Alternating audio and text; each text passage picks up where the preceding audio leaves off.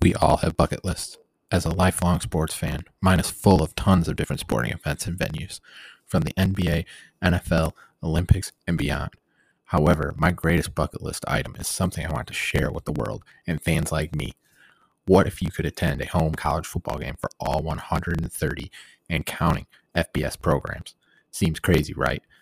Join me, your host, Bobby Wilson, as I take you along for the ride to see all the FBS venues and more. This is the TNT College Football Podcast.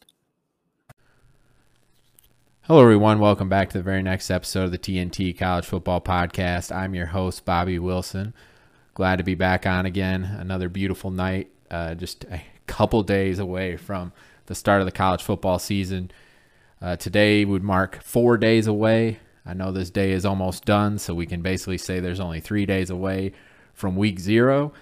For my week zero trip, I will be going to the University of Illinois, just about an hour and 15 minutes away from where I live. But I'm happy to have on the show today somebody who is a diehard fan of another week zero team that is playing. It is Jesse who runs Plant the Spear. Thanks for coming on tonight. I appreciate you having me on. I'm I'm excited to uh, get into some football talk. Like you said, we have a week zero game coming up. It, even if it's against Duquesne, you know, a little FCS school, I'm still excited because college football's back. And as much as I love Florida State, I will literally sit down and watch two community colleges play on a Thursday. So I'm just excited for football to be back on TV. You and me both, man. I, I'm right there with you. And uh, one thing I was thinking about coming onto this, I mean, you guys play Duquesne, who obviously you guys sh- should be able to handle. It shouldn't be an issue, but should be right. But Duquesne beat Ohio last year, so I mean, they're they're at least decent. Well, you know, the funny thing, I want to say it was their coach or one of their staff members came out, I think yesterday, and kind of made some quotes that were throwing a little bit of shade at FSU about you know, we're prepared and, and we know we have an opportunity to shock the world. And I think a lot of that stems from Florida State, uh, if you were watching, lost to Jacksonville State yep. at home last year. Unfortunately, that was the worst loss in program history. It was the first loss to an FCS school in program history. And so, unfortunately, with the state of the program right now, I think a lot of these teams look at Florida State like meat on, you know, there's meat on the bone hanging out there, so to speak mm-hmm. and that they can upset Florida State, which is something that we have to get past as a program for sure. And you know, unfortunately, yours truly was literally sitting row one behind the Jacksonville State bench last year for that game, and let me tell you, that was pretty depressing. That was the that was a low moment for us for sure. I but can I can only Duquesne, imagine. I think is Duquesne. I think is a different animal, like you said. They they did play TCU last year, and to open the season, and they ended up uh, losing 45 to three in a shortened game. They shortened the second half. So I'm looking for Florida State to hopefully right the ship and and hopefully run it up a little bit. Right, right, and. In, I mean, they realistically should be able to. Um, we'll we'll get into that later on in the show. But I guess the first thing I want to want to talk about is when when did you become a Florida State fan and why did you become a Florida State fan? So for me, I've always been a Florida State fan. Like I've never had a second favorite team. It's always been Florida State. But how I really started, I want to say I was about eight years old or so, and my brother, my older brother, he's older than me by two years. He was big time into baseball, and I was more of a football kid. He was a baseball kid, and he used to go to Mike Martin baseball camp, which, if you're familiar with the Florida State community, he is a, a pretty famous, now retired baseball coach um, from Florida State. And so my brother would go to baseball camp at in Tallahassee at Florida State on their campus, and I was too young to go. So my dad would take me over like to the football stadium to see it, look at it. And I mean, I don't know if I should say this, but there's usually a gate open somewhere around there, so you could get, kind of get inside and see the field and everything. And and that was like my first experience, my first taste of college football, and I, mean it was an instant hook. Plus, if you think about it, when you're a kid and you're eight years old and you see someone like Bobby Bowden, right? You see Osceola and Renegade and the War Chant. I mean, as a kid, you're just naturally drawn to that.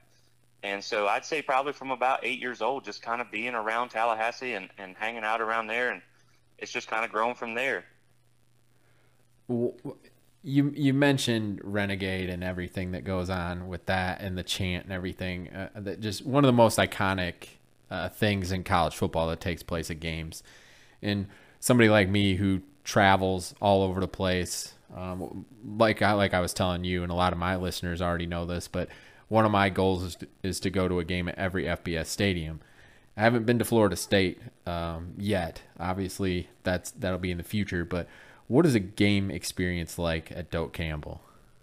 Oh man, and I know because I'm a Florida State guy, I'm probably going to sound like a homer here, but it really is amazing. I mean, even the, the funny thing is when we won the national championship in 2013, I was I actually got to go to the Rose Bowl and watch the game. That's and awesome. so when I flew back, I sat next to an Auburn fan on the plane, and we were of course talking about the game, and she was like, "That dang on war chant." She's like, "Y'all just don't stop." but I have to admit, it's pretty cool, you know. So it's just it's unique. I, it's unique because the the thing about our stadium, Doak Campbell Stadium, is it's got that old school college feel because it's all mm-hmm. brick. Actually, fun fact, it is the second largest brick continuous brick structure on the face of the earth besides the Great Wall of China, which is it's just neat. You know, it's got That's that history, it's got that tradition. And if you do get a chance to go, I will suggest uh, a night game. It's just a different uh, atmosphere. Obviously, right now when the program's kind of down, it's you know you might not get a full stadium. Which the Notre Dame game last year was a sellout. hmm But if you get to go, I highly suggest it because it is one of the most unique entrances, atmospheres. When you hear 75,000 people doing the war chant, I mean, it's it's hard not to get goosebumps, you know, in your going and it's just it's a it's a fun environment. I've been to some games that you know were a little flat, but then I've been to like the 2013 Miami game where, I mean, there was at the gate liquor bottles piles the size of a Volkswagen, and it was just it was such an intense back and forth atmosphere, sold out game. It's awesome, and I've been to a few other road games, like Clemson. I've been to, uh, would- if you believe it's the real Death Valley. I've been to Death Valley before. It's neat, but I just, to me, I know, like I said, I know it sounds homerish, but it's one of the coolest atmospheres in college football. Well, I, I'll say I, I watched that Notre Dame game last year in my living room, and when when the war chant comes on, even in my living room, I get goosebumps. So I mean, I can only imagine what it's like in person. Oh, it's awesome. And you know, like my both of my nephews, they're Georgia fans because my brother's a Georgia fan and I keep telling them like just let me take you to a Florida State game one day and you'll understand why I'm a Florida State fan. Like once you get to see it and experience it, I know again, it's, everybody thinks theirs is, is the greatest and there's a lot of really cool ones out there and there's a lot of like you doing your tour to all the stadiums. I, you know, I kind of have a, a small bucket list of stadiums I'd like to go to just because of the atmosphere. But again, you know, when you see Osceola and Renegade run out and, you know, hence the name, plant the spear Mhm. and do the war chant. I mean, it's just, it is, it is so unique. It is so one of a kind. And when Florida State is good and when Doak is rocking, I feel like it's truly one of the best atmospheres in college football. It's not the largest stadium, but when it's packed, it's loud and it's, it's fun. Well, yeah, I mean, when seventy five thousand people are chanting like that, it, it's gonna get loud. Yeah, for sure. The one of the things that like got me interested in what you were doing and we kind of talked about this before we came on the air was your graphics and you do a great job with your graphics i, I think. Thank you. and I, I i'm drawn to the graphic side because it's something that i struggle with and something that i'm not great at. So when i see good graphics i really look at it and really enjoy it. And so that that was what spurred my idea to get you on the show and talk to you. And uh, can you- can you kind of discuss your graphics and kind of like what it, what kind of goes into that? Oh yeah, for sure.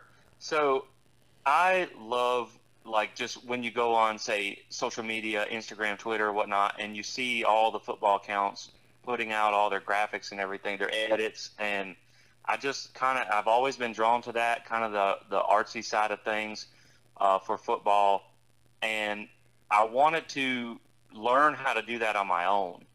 And you know, of course, it's a learning process, and everything you do in the beginning looks bad to you, but you learn over time. And I'll say that first, I appreciate the compliment on the graphics because I'm definitely a perfectionist when it comes to my own graphics. I like I don't like to put anything out unless I feel like it's perfect, which it's ne- it never is. And there's a lot of things in my graphics that I just I'm limited by experience that I don't quite know how to do yet. So it's it's a continual learning process. But really, what got me into it was I was thinking about just you know maybe looking at graphic design as a career and during the pandemic, I found a software that was basically the closest thing to Photoshop you could get, and it was 50% off. So it was basically like getting Photoshop for $25 for life. And so I jumped on it. I was like, you know, I've spent $25 on dumber things. So even if I never use it, I got it. Mm-hmm. And so once I got it, I started playing around with it, and I'm 100% YouTube University. So it's just been it's been a learning experience, but I think the more obviously you practice, the more you do it, the more feedback you get from it, the better you get. And I think that's just kind of where my progression in my graphics has come. It takes a long time and it's a lot more work than I thought. And like we talked about before, there might be a graphic where I put four, five, six hours into it and I trash it because I don't like it. I have probably 50 graphics on my computer saved that I didn't put out because I just wasn't happy with it. But I think that's with anything that when you strive for for perfection, and I mean nobody's perfect, but when you try to be the best you can and you try to learn and you just try to excel, then you know that's you'll eventually get there if, if you're willing to put in the work. And and I just spend a lot of time on it because uh, my thing is I don't live in Tallahassee, so I can't watch practice. I can't be there for every home game. And so, as an emerging outlet, I'm trying to find a way to separate myself. And so I figured if I can make some of the best graphics out there, that's a way that I can stand out from the crowd. And obviously it worked because it caught your eye, which I really appreciate. Hey, you're doing a great job at it. And I, I, I sincerely say that because I mean, there, eh, there's a lot of graphics out there that just aren't very good. So I mean, when when there is something that's good that catches my eye, I I appreciate it. And I appreciate that, and and I will say that I have a profound, a new profound respect for graphic designers, especially for college football, and just the amount of content they are able to put out and the quality of it. I mean, it's it's harder than I thought when I got started into it. So it's definitely uh, tip of the cap to those guys. I know they work relentlessly at it, and it is a lot so I have a newfound respect, respect for those. And like you said, you do see some, you know, I'm not here to judge too many other people's stuff because I know my stuff's not perfect either. And, and I support everybody's, you know, doing the best they can. But like you said, there are some subpar graphics out there. And I just, when I see that, I'm like, okay, I know I can do better. I know I can do better. Mm-hmm. And so I just, I put in a lot of time and a lot of effort and a lot of work. And I just try to get like I said, that's the one edge that I try to give myself is with the graphics, and and I'm really glad that you were able to notice it, and some people are able to notice it, and and just enjoy the stuff I'm putting out. Because at the end of the day, I'm doing this, you know, mostly for fun and the fans and and everything like that. So I just want to put out stuff that everybody enjoys and stuff that I have fun doing. And realistically, I could sit down and, and make a graphic for hours, and it's just it's fun. It's fun for me. Mm-hmm. Absolutely. I mean that and, and that's why we do what we do. I mean, like one of my favorite things to do is do interviews. I love that. So that's why I do so many interviews with different people, whether it's coaches, players, fans, whoever it may be. And I mean, so so and that's awesome. That is awesome to that you are able to to have that resource and do that. Like when we talked about when you invited me on, this is my first guest appearance, so you know I'm a little nervous. I'm not gonna lie, and I've I've wanted I've seen where like in the Florida State world some of the coaches have come on podcasts and, and stuff like that. And there's been times where I really kind of want to invite somebody, but I'm like, I'm a little too nervous to ask because I'm just so new at it. Mm-hmm. I've only done, I think I have like seven episodes so far, and I've really only had this this page started since I think June maybe. So I kudos to you for being able to, to, to do what you do and have as many guests as you do. It's really impressive. Hey, I appreciate that. It's a it's a it's a fun thing, and I and I love it and I enjoy it, and it's uh, it definitely fills my sports my itch after after I left coaching. That's for sure. But uh, oh, for sure. And you know that's the thing. Another reason I started this was when I moved away from Georgia. When I moved up to the Carolinas, I kind of moved away from all my football buddies, you know, and so it was kind of like I don't really have anyone to talk sports with anymore. And I know my wife's probably tired of hearing me talk about Florida State. so I just decided to find a, some kind of new outlet to connect with Florida State fans because I can just ramble on for days about Florida State and college football in general. So it's it's been a, an enjoyable way for me to connect with like-minded people. Absolutely, and let's kind of transition now into like the the upcoming season, kind of I, I know that you've you've said that you're going to release your breakdown on like the win loss record in the coming days and whatnot. And uh, so, what? How do you kind of see the season shaping out, what do you think are real realistic expectations for the Seminoles this year? So the the crazy thing about Florida State is I kind of look at it from two point of views. One, I look at it from I've watched Florida State play for the last two years. So it's hard for me to let my excitement run wild because I have seen this team let us down repeatedly. Unfortunately, it's just that's just kind of the way. Like they've struggled winning on the big stage. They've lost to an FCS team. So it's hard to sit here and say Florida State's going to have a 10 win t- season. Mm-hmm. But if you don't know a whole lot of the background, I think people don't know the whole picture. And Florida State from the end of the Jimbo Fisher era into the Willie Taggart area eh, or era, and now into Mike Norvell, this program was a mess to clean right. up. Right. And I think that now Norvell, while we haven't seen the success in the win loss record yet, he has at least flipped the culture. They got buy in now.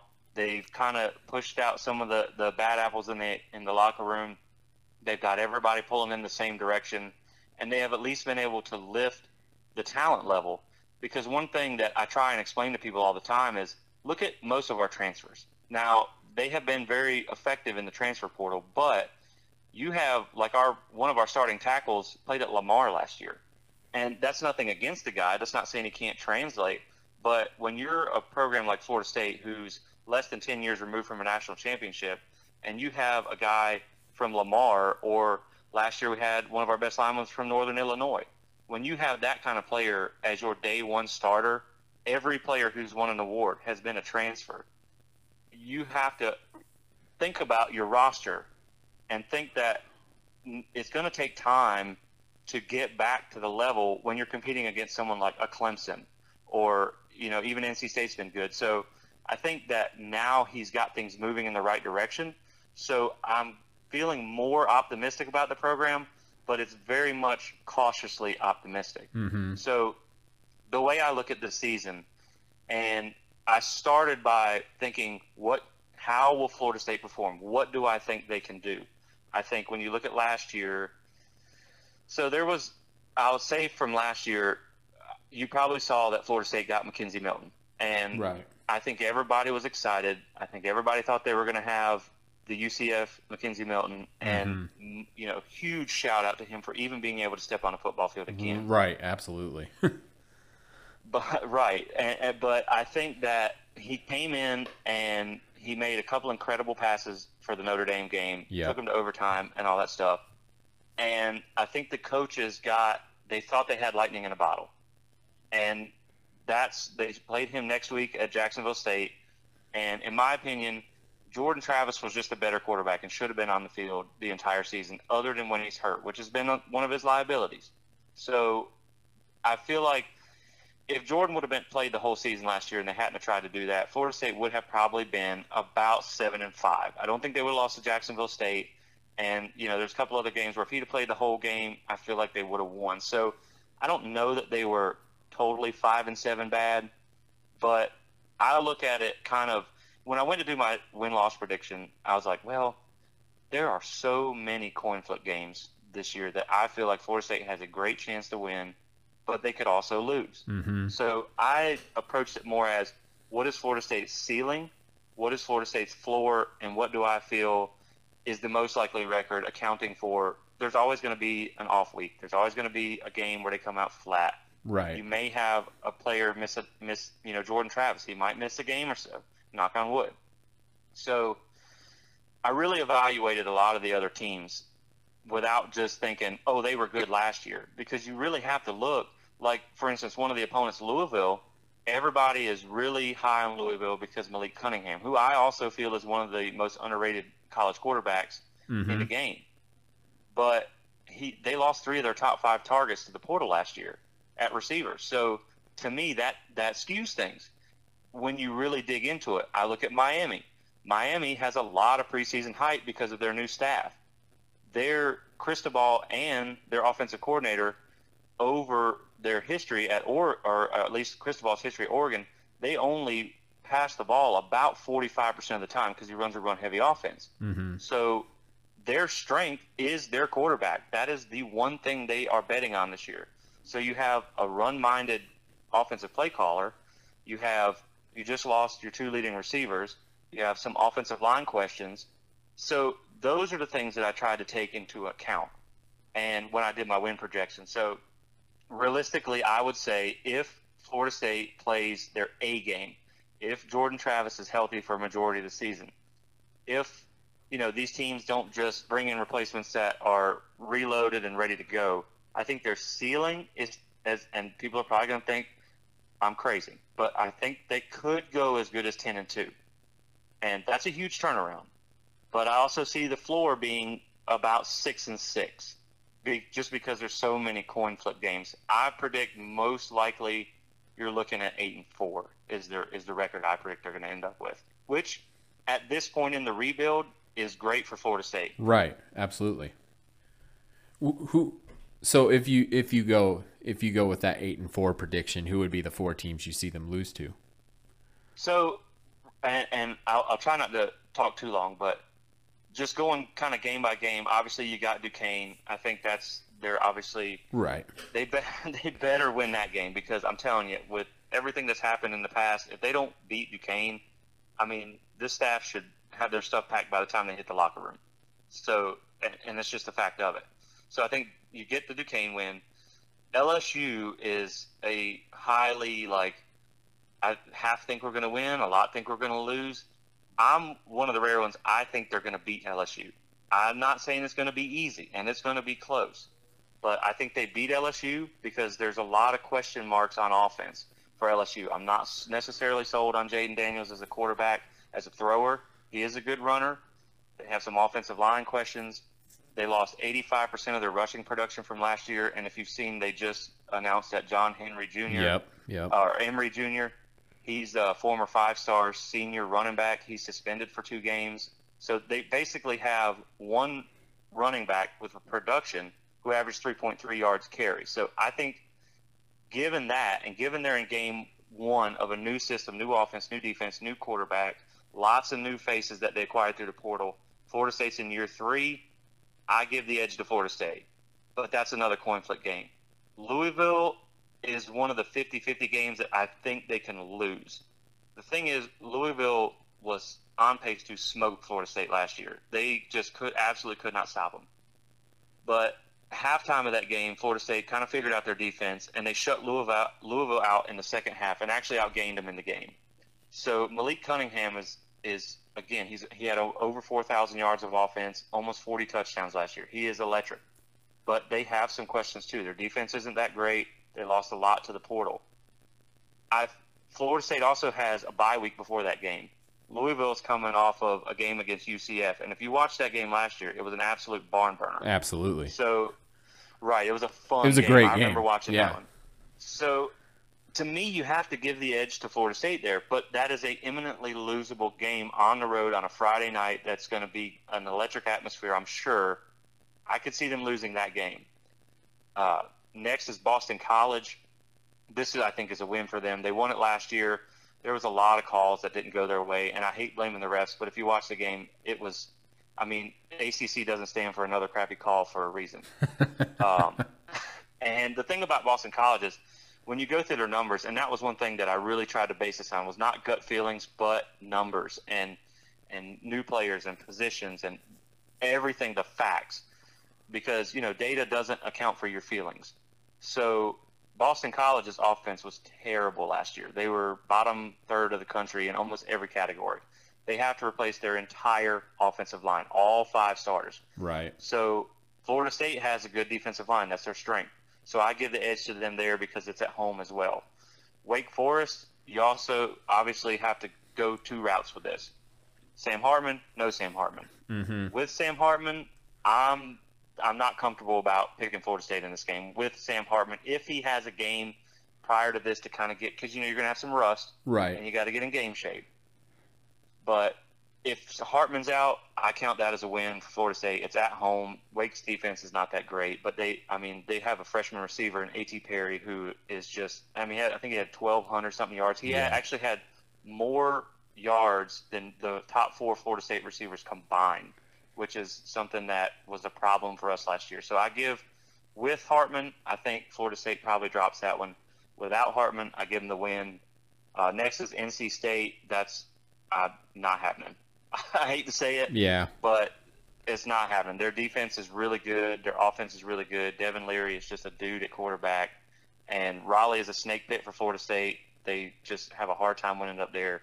Clemson, I'm really interested to see where Clemson goes over the next few years. Obviously, they lost Venables. They've now lost both of their offensive, the co-offensive coordinators from the national championship seasons. Mhm. So it's time for Dabo to kind of earn his money and see if he can do it without those guys. But they have recruited so, at such a high level. I just don't think Florida State has the talent, especially up front, because one thing people have been talking about is they think they're going to have the best defensive line they've ever had, Right. which is Scary. pretty insane to think about. and so we get them at home, and they played them tough last year, but I think the game was kind of fluky, and we were closer to maybe the game really was, but I just don't think we can block them. So I think Florida State drops two in a row there, NC State and Clemson. Georgia Tech, I mean, it's Georgia Tech. you, now, you better win. they they spoiled Mike Norvell's coming out party at Florida State. They beat them. It was an embarrassing loss for FSU. It was a close game, but I think this is it's a tale of two different teams now. Florida State is not the same team they played. Obviously, Mike Norvell started in the COVID year, so you were trying to install everything over Zoom, and it's just that seems impossible. right. I know every team had to deal with that, but when you're a brand new staff, that's really hard. And you know, Georgia Tech, I feel like they might have had something to build around until they lost Jahmyr Gibbs. Mm-hmm. And I mean, he was their leading rusher, their second leading receiver, and their leading kick returner. So I, to me, I'm giving that one to Florida State at home. Miami, man, this is going to be a good one. And I saw a couple of people who predicted Florida State to beat Miami, and they absolutely dived head first into this into this guy's post. Just because you know Miami fans, they can't stand to be told they're going to lose anything. Right. They are always preseason champs. So I want I want to say I think Florida State might not be able to pull it off on the road, but I kind of like Miami to or Florida State to beat Miami just because of the things we talked about earlier. They Right. have questions at receiver. They have questions on the offensive line outside of their tackles. They're more of a run first team. Their defense was okay. It was kind of middle of the road last year. But I think that is another one of those games that I would like to see Florida State pull it off. I'm just not sure if it's going to happen. Uh, Syracuse on the road. I hate this game. It has trap game written all over it right after Miami. You go up to Syracuse. It's kind of a, you know, nothing against Syracuse, but it's kind of a little bit of a boring atmosphere Mm-hmm. and you could see them coming out flat and getting beat. The thing is, they have Sean Tucker and an okay defense, and that's really, I mean, That's, about really it. about it. Yeah. You know, Florida State beat them last year, and it was their first game to snap an 0 4 streak. And I know it seems easy just to pick them over Syracuse, but when you look at Garrett Shrader, their quarterback, he is a load. I mean, he's like I think six four, six five, over 200 pounds. He ran for a ton of yards last year, so he's a he's an asset next to Tucker, but he also had, I think it was four games where he threw for under 100 yards and four games where he had no passing touchdowns. So they just, they don't, to me, they're so one dimensional that I think Florida State gets that win. Louisiana, this game would have scared me last year. Right. They were 13 and 1 last year, and I I would have been nervous about this one. But when you look at their roster, they lost everybody, Right. almost everybody. Um, starting quarterback, four offensive linemen, uh, running back who went with Napier to Florida, uh, a lot of their defense, their head coach, their play caller, their defensive coordinator. So to me, I'm going Florida State at home there. And then Florida, I'm so torn on Florida because I feel like across the board, Florida's probably as good, maybe a little better than Florida State. But you have a question at quarterback. Right. Anthony Richardson has flashed when he's played, but he's more of a runner than a passer. And they're, I'm not overly impressed by the receiver group. So I think the fact that Florida State gets him at home at night on a Friday game, which is weird. We have two Friday night games this year, but I think they did that to lock in the prime time time slot. I that's a, again, it's a coin flip game. I could see them beating Florida, but then again, they lost last year to an interim staff, which was a complete embarrassment. And Jordan Travis did miss a lot of that game, but uh, their quarterback also threw three interceptions, which kept us in it. So if I had to pick the four losses, I'd say NC State, Clemson, either Miami or Florida, and potentially Wake Forest with Sam Hartman. But other than that, I feel like the un and obviously you know every game's winnable, but to me the unwinnable games are NC State and Clemson because I don't think they can block them. The games I feel good about would be Duquesne, Boston College, Georgia Tech, Syracuse, and Louisiana. And then your toss-up games are going to be LSU, Louisville, uh, Miami, and then Florida. So if they can come out on top in at least half of those, then I think Florida State can have a pretty good season. Right, and I, I, I mean, I'm not, uh, uh, I'm not a part of the Florida State fan base, but I think going back to a bowl game would mean a lot. It really would because last year that was I think what made the disappointment of the Florida loss so bad because it was basically a battle for bowl eligibility. And so when they lost that, they missed out on a chance to kind of get back at least to a 500 season and make a bowl. And you know, again, not to not to like sound too homerish, but when you look at Florida State's history, especially with Bobby Bowden and then Jimbo Fisher took over and had a lot of success. I mean, before the losing the first losing season, Florida State went 40 years without a losing season. 40 years without missing a bowl. And it's just it's hard. You know, it's Mhm. hard to watch that. And almost every team in college football, if not every team in college football, in that 40 years has missed a bowl, has had a losing season. So it's not something that this fan base is used to, and they have really high expectations. And it's weird. It's a weird place for us to go, man, I don't know about Wake Forest. You know, because when Florida State came into the ACC, I mean, they won almost pretty much every year that they came into conference. They absolutely dominated. So it's a strange place. And a lot of people think Norvell, if he doesn't win eight or nine games, that it's time to move on.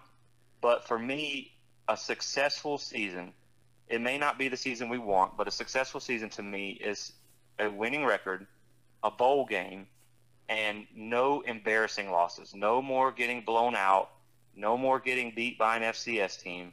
If you can just do those things, you get some momentum in recruiting. You get a little bit of, of quieting down the fan base. You make them a little happy. And to me, if you can finish eight and four, make a bowl game, and don't you know have any embarrassing losses, I consider that a successful season. I would agree with you. I would agree. Well, kind of transitions nicely into what we my next topic and being Mike Norvell and kind of where's the faith and trust in him and how much longer do you think he has? Me personally, So- my me personally, my take, I think looking from the outside would be he's changed the culture and what he came into, what you've already kind of said already. He came into something that was a mess and, and it's going to take him time to fix it. So I mean, I think he needs that time to be able to do it. But I also agree with some of the other things you've said too. The embarrassing losses don't help.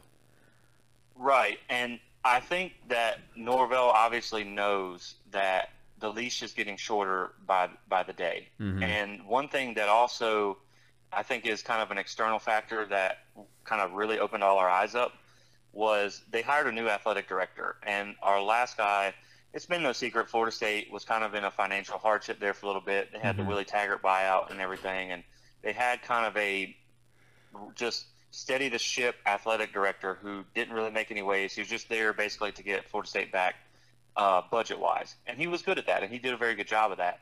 But they recently named Michael Alford their new AD, and this offseason he made a change at uh, head baseball coach, and that may seem pretty irrelevant, but uh, the baseball coach was Mike Martin Jr., the son of the most legendary baseball coach in Florida State history. And so you can see he's not playing around. Right. Like he, I think, I think as if the old regime had been here, Norvell had probably more time. But I think with this new AD in place, that if they don't find success, I think he will look to make a change. But I think as a whole, as far as Norvell is considered, you kind of have to look – at the whole encompassing picture. And Norvell, when he got hired, obviously we all know Group of Five success does not mean you're going to have success at the Power Five level. You know, look at uh, Justin Fuente, who preceded Mike Norvell at Memphis, went on mm-hmm. to Virginia Tech. He's no longer there. Didn't have any success. It didn't work out for him. So there's no guarantee. But when Norvell got hired, there were so many coaches, so many just people around the college football world, they're like, you guys got a good one. He's a good coach. And I think in today's terms, people want success right now. Right. You know, they see Lane Kiffin come in, turn around Ole Miss right away, and, and things like that, and have immediate success. And everybody wants the same thing. But when people don't also take into account where Florida State was at, and so like you said, he just there's times when you have to give a coach time.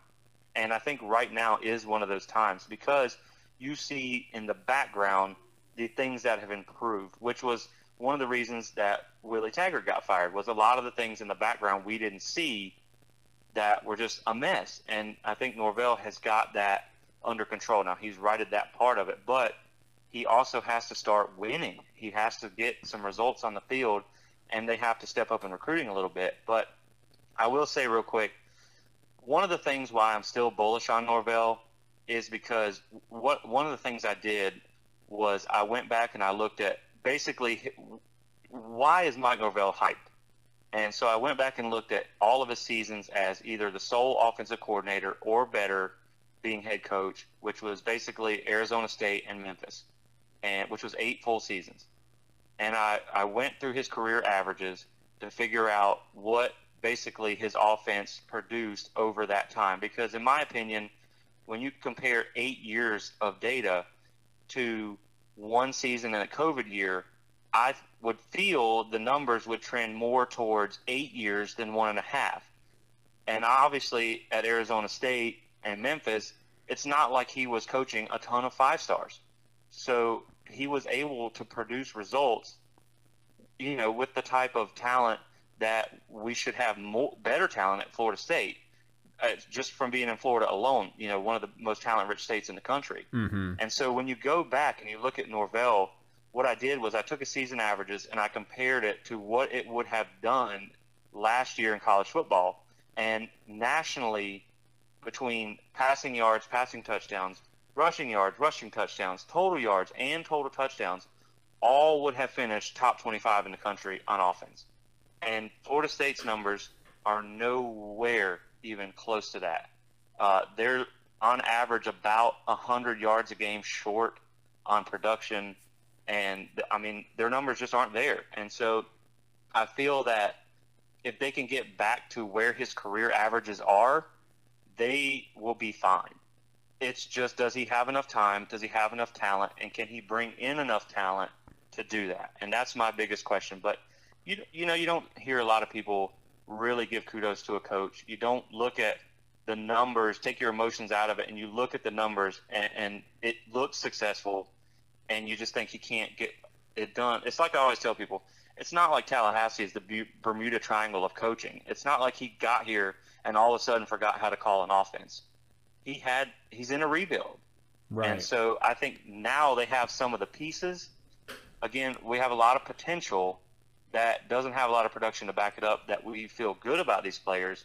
But if he gets the pieces to run an offense like he typically could, then I think that Florida State will be okay. Their defense started shaky last year. It got a lot better. I think it's going to be a good unit this year.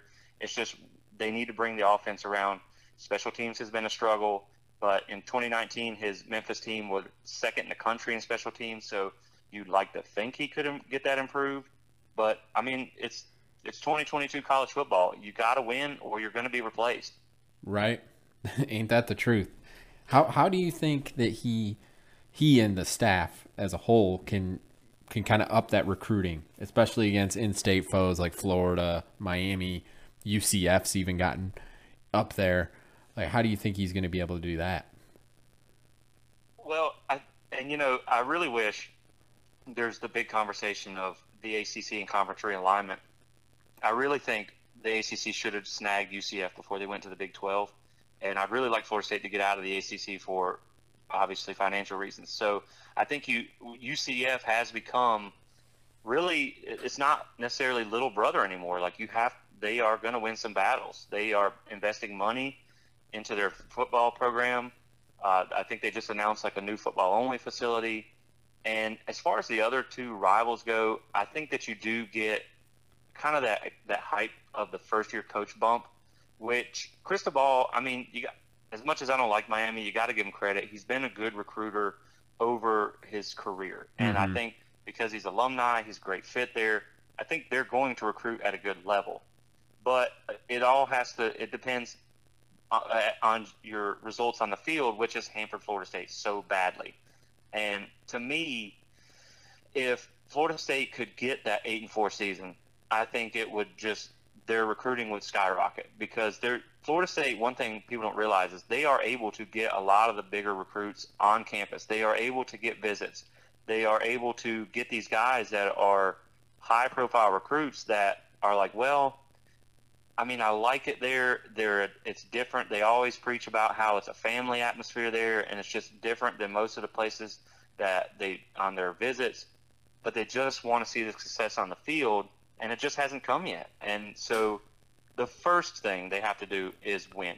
Obviously, naturally, you have to put some results on the field, which I think would absolutely skyrocket their recruiting. And to be fair, there's a few coaches on the staff that, I mean, I don't know that they're going to make a change, but I think I would be okay with making a change because Norvell needs to bring in some recruiters. And this was kind of one of the my worries when he did come he was a recruiting coordinator for at Memphis and partially at Arizona State. So I mean, he has experience in the recruiting game, but you know, recruiting in the South is just it's its own animal, especially when you're competing against SEC teams. Because speaking on the in-state rivals, realistically, when you look at it, most of the talented players in Florida aren't staying in Florida. They're going to Alabama. They're going to Georgia. They're going to right. Clemson. And I think that it's not so much obviously there's a competition between FSU, Florida, and Miami, but I think for all three programs' benefit, they need to all get back to a good level where they can build a fence around Florida like they used to have, and right. and that will raise, you know, a rising tide lifts all ships. So if everybody can start keeping these guys in state, then I think that'll help. But really, it just it boils down to success on the field, and you know maybe evaluating some of your staff members to bring in some more elite recruiters who some of the guys just maybe aren't pulling their weight a whole lot. So, you know, Florida State still, when you look at 2020, their 2024 class, they're currently number two in the country per two, uh, 247 recruit rankings, which is what I like to use. So, you know, they already have a five star running back and they have a, like their quarterback, he's only a three star, but I mean, I've seen, they just uh, let out a highlight video from his game and I mean, he's got a, he's a gunslinger and hasn't even been playing the position very long. So there's obviously some shortcomings. Everybody sees the misses on quarterback that they've had, which is concerning. Uh, but you know, I think I think they're okay. I think the biggest thing you have to look at is Florida State's Achilles heel for the longest time has been their offensive line, it's probably since at least 2014. And Alex Atkins is just an absolute dog on the trail, and he has been a blessing to Florida State. This offensive line room is completely different than what we've seen, and most of his highest ranked recruits haven't even stepped foot on the field yet. You know, you got Julian Armella, and and who's already he's a true freshman. He's already listed as a depth player because he's just that he's good, and so Lucas Simmons, he's already a high rated four star, and he's only been playing American football for one season.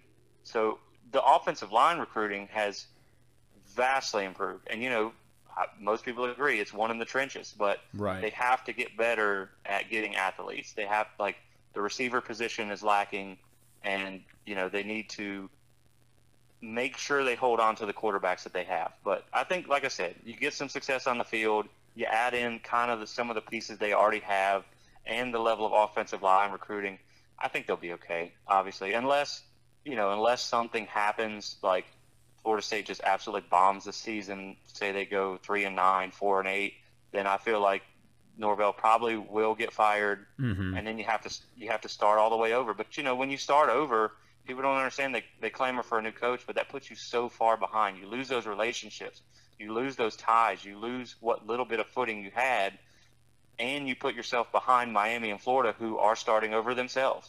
So I think they just really it just boils down to winning on the field. Absolutely, like you said. I mean, in the 2022 world of sports that we live in, that's the end all be all. Right, and, and you know, a lot of people they like you look at they've been successful in the transfer game, which is something that to me, when you look at if you can land transfers, a lot of these guys are, are more grown they're older players. They've been around programs for a while.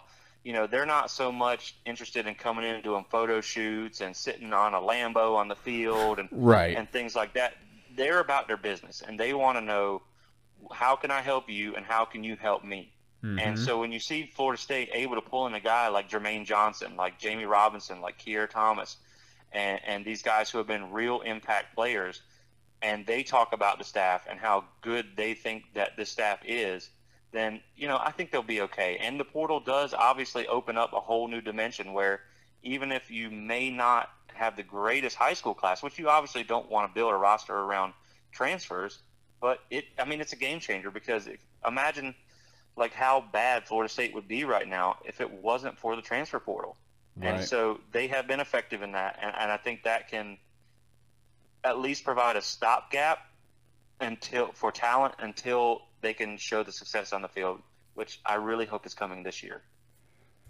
One one more question to to end it. I think is I think it's an important thing for you guys with Jordan Travis at quarterback. I mean, his running ability is a, is a needed dimension for your team, but like you've said before, he's got to stay healthy. And uh, so, kind of, what are your thoughts on that? Well, the thing about Jordan is he has missed a lot of time over his career from being banged up. He missed a lot of camp last year. And so this is his first year where he's had some experience in the season before. He's been all the way through spring camp, he's been all the way through fall camp, and he is now the unquestioned quarterback one of the team. He's not splitting snaps with someone where every season he's basically been kind of rotating with someone else. And I think the, that obviously affects your mentality. So mm-hmm. I do think Jordan Travis is set up to have his best year yet. And one of the one of the things I did to evaluate Jordan because obviously he is an he is a dynamic runner. He has an ability that not a lot of quarterbacks have. He can really just make plays out of nothing. Uh, he ran for, if you don't count the sack yards, he ran for over 600 yards last year, and I think he's going to run for about the same. But I do think he's underrated as a passer as well and most of the hits that he took that were that injured him were in the pocket. So I don't think the staff should be scared to run him. With keeping in mind, you need to tell Jordan like you got to slide, man. You mm-hmm. got to get out of bounds. You got to throw it away. You are the guy we're relying on, and you can't risk yourself like that. And I do think if something does happen, we don't really have a proven backup, so that is something to think about. I think it's a guy who can step in and be serviceable. But if the, if Jordan Travis is out, then this offense is probably going to fall off a cliff because he is your most dynamic athlete. He is the best offensive weapon you have, and you have to use him. And his legs are part of that game. You have to game plan for him. And one thing, when you look at last year, when you don't have a passing attack, I mean, teams can just load the box and force you to, to pass to beat them. So if Florida State has more of a passing attack this year, then I think it can open up some holes for Jordan to really kind of eat on some of these defenses. And when you look at him as a passer, real quick, one thing that I did was because he didn't, he only had about 200 pass attempts last year because he split it reps and he missed time with injury. But when you go through his percentages to kind of smooth the data out, comparing it to some of the other ACC quarterbacks, he's right on par when you look at uh, especially some of the more advanced stats: completion percentage, adjusting adjusted completion percentage, uh, turnover worthy play rate, big time throw rate.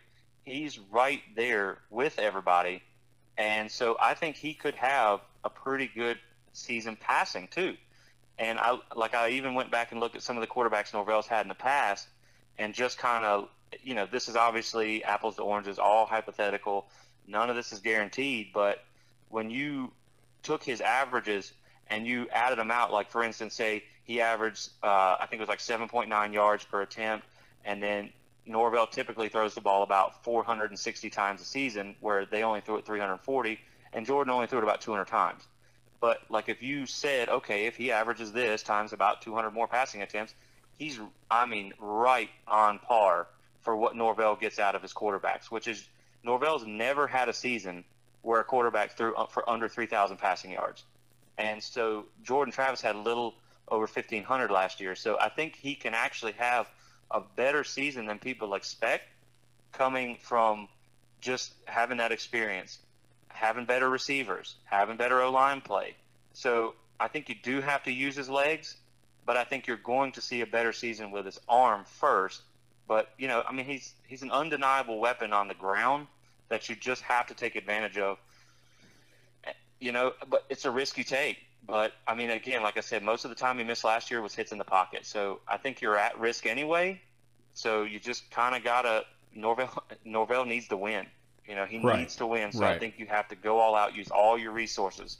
So I expect to see a heavy dose of his running this year. I think it's what gives you the best chance to win too. I mean, like you were saying.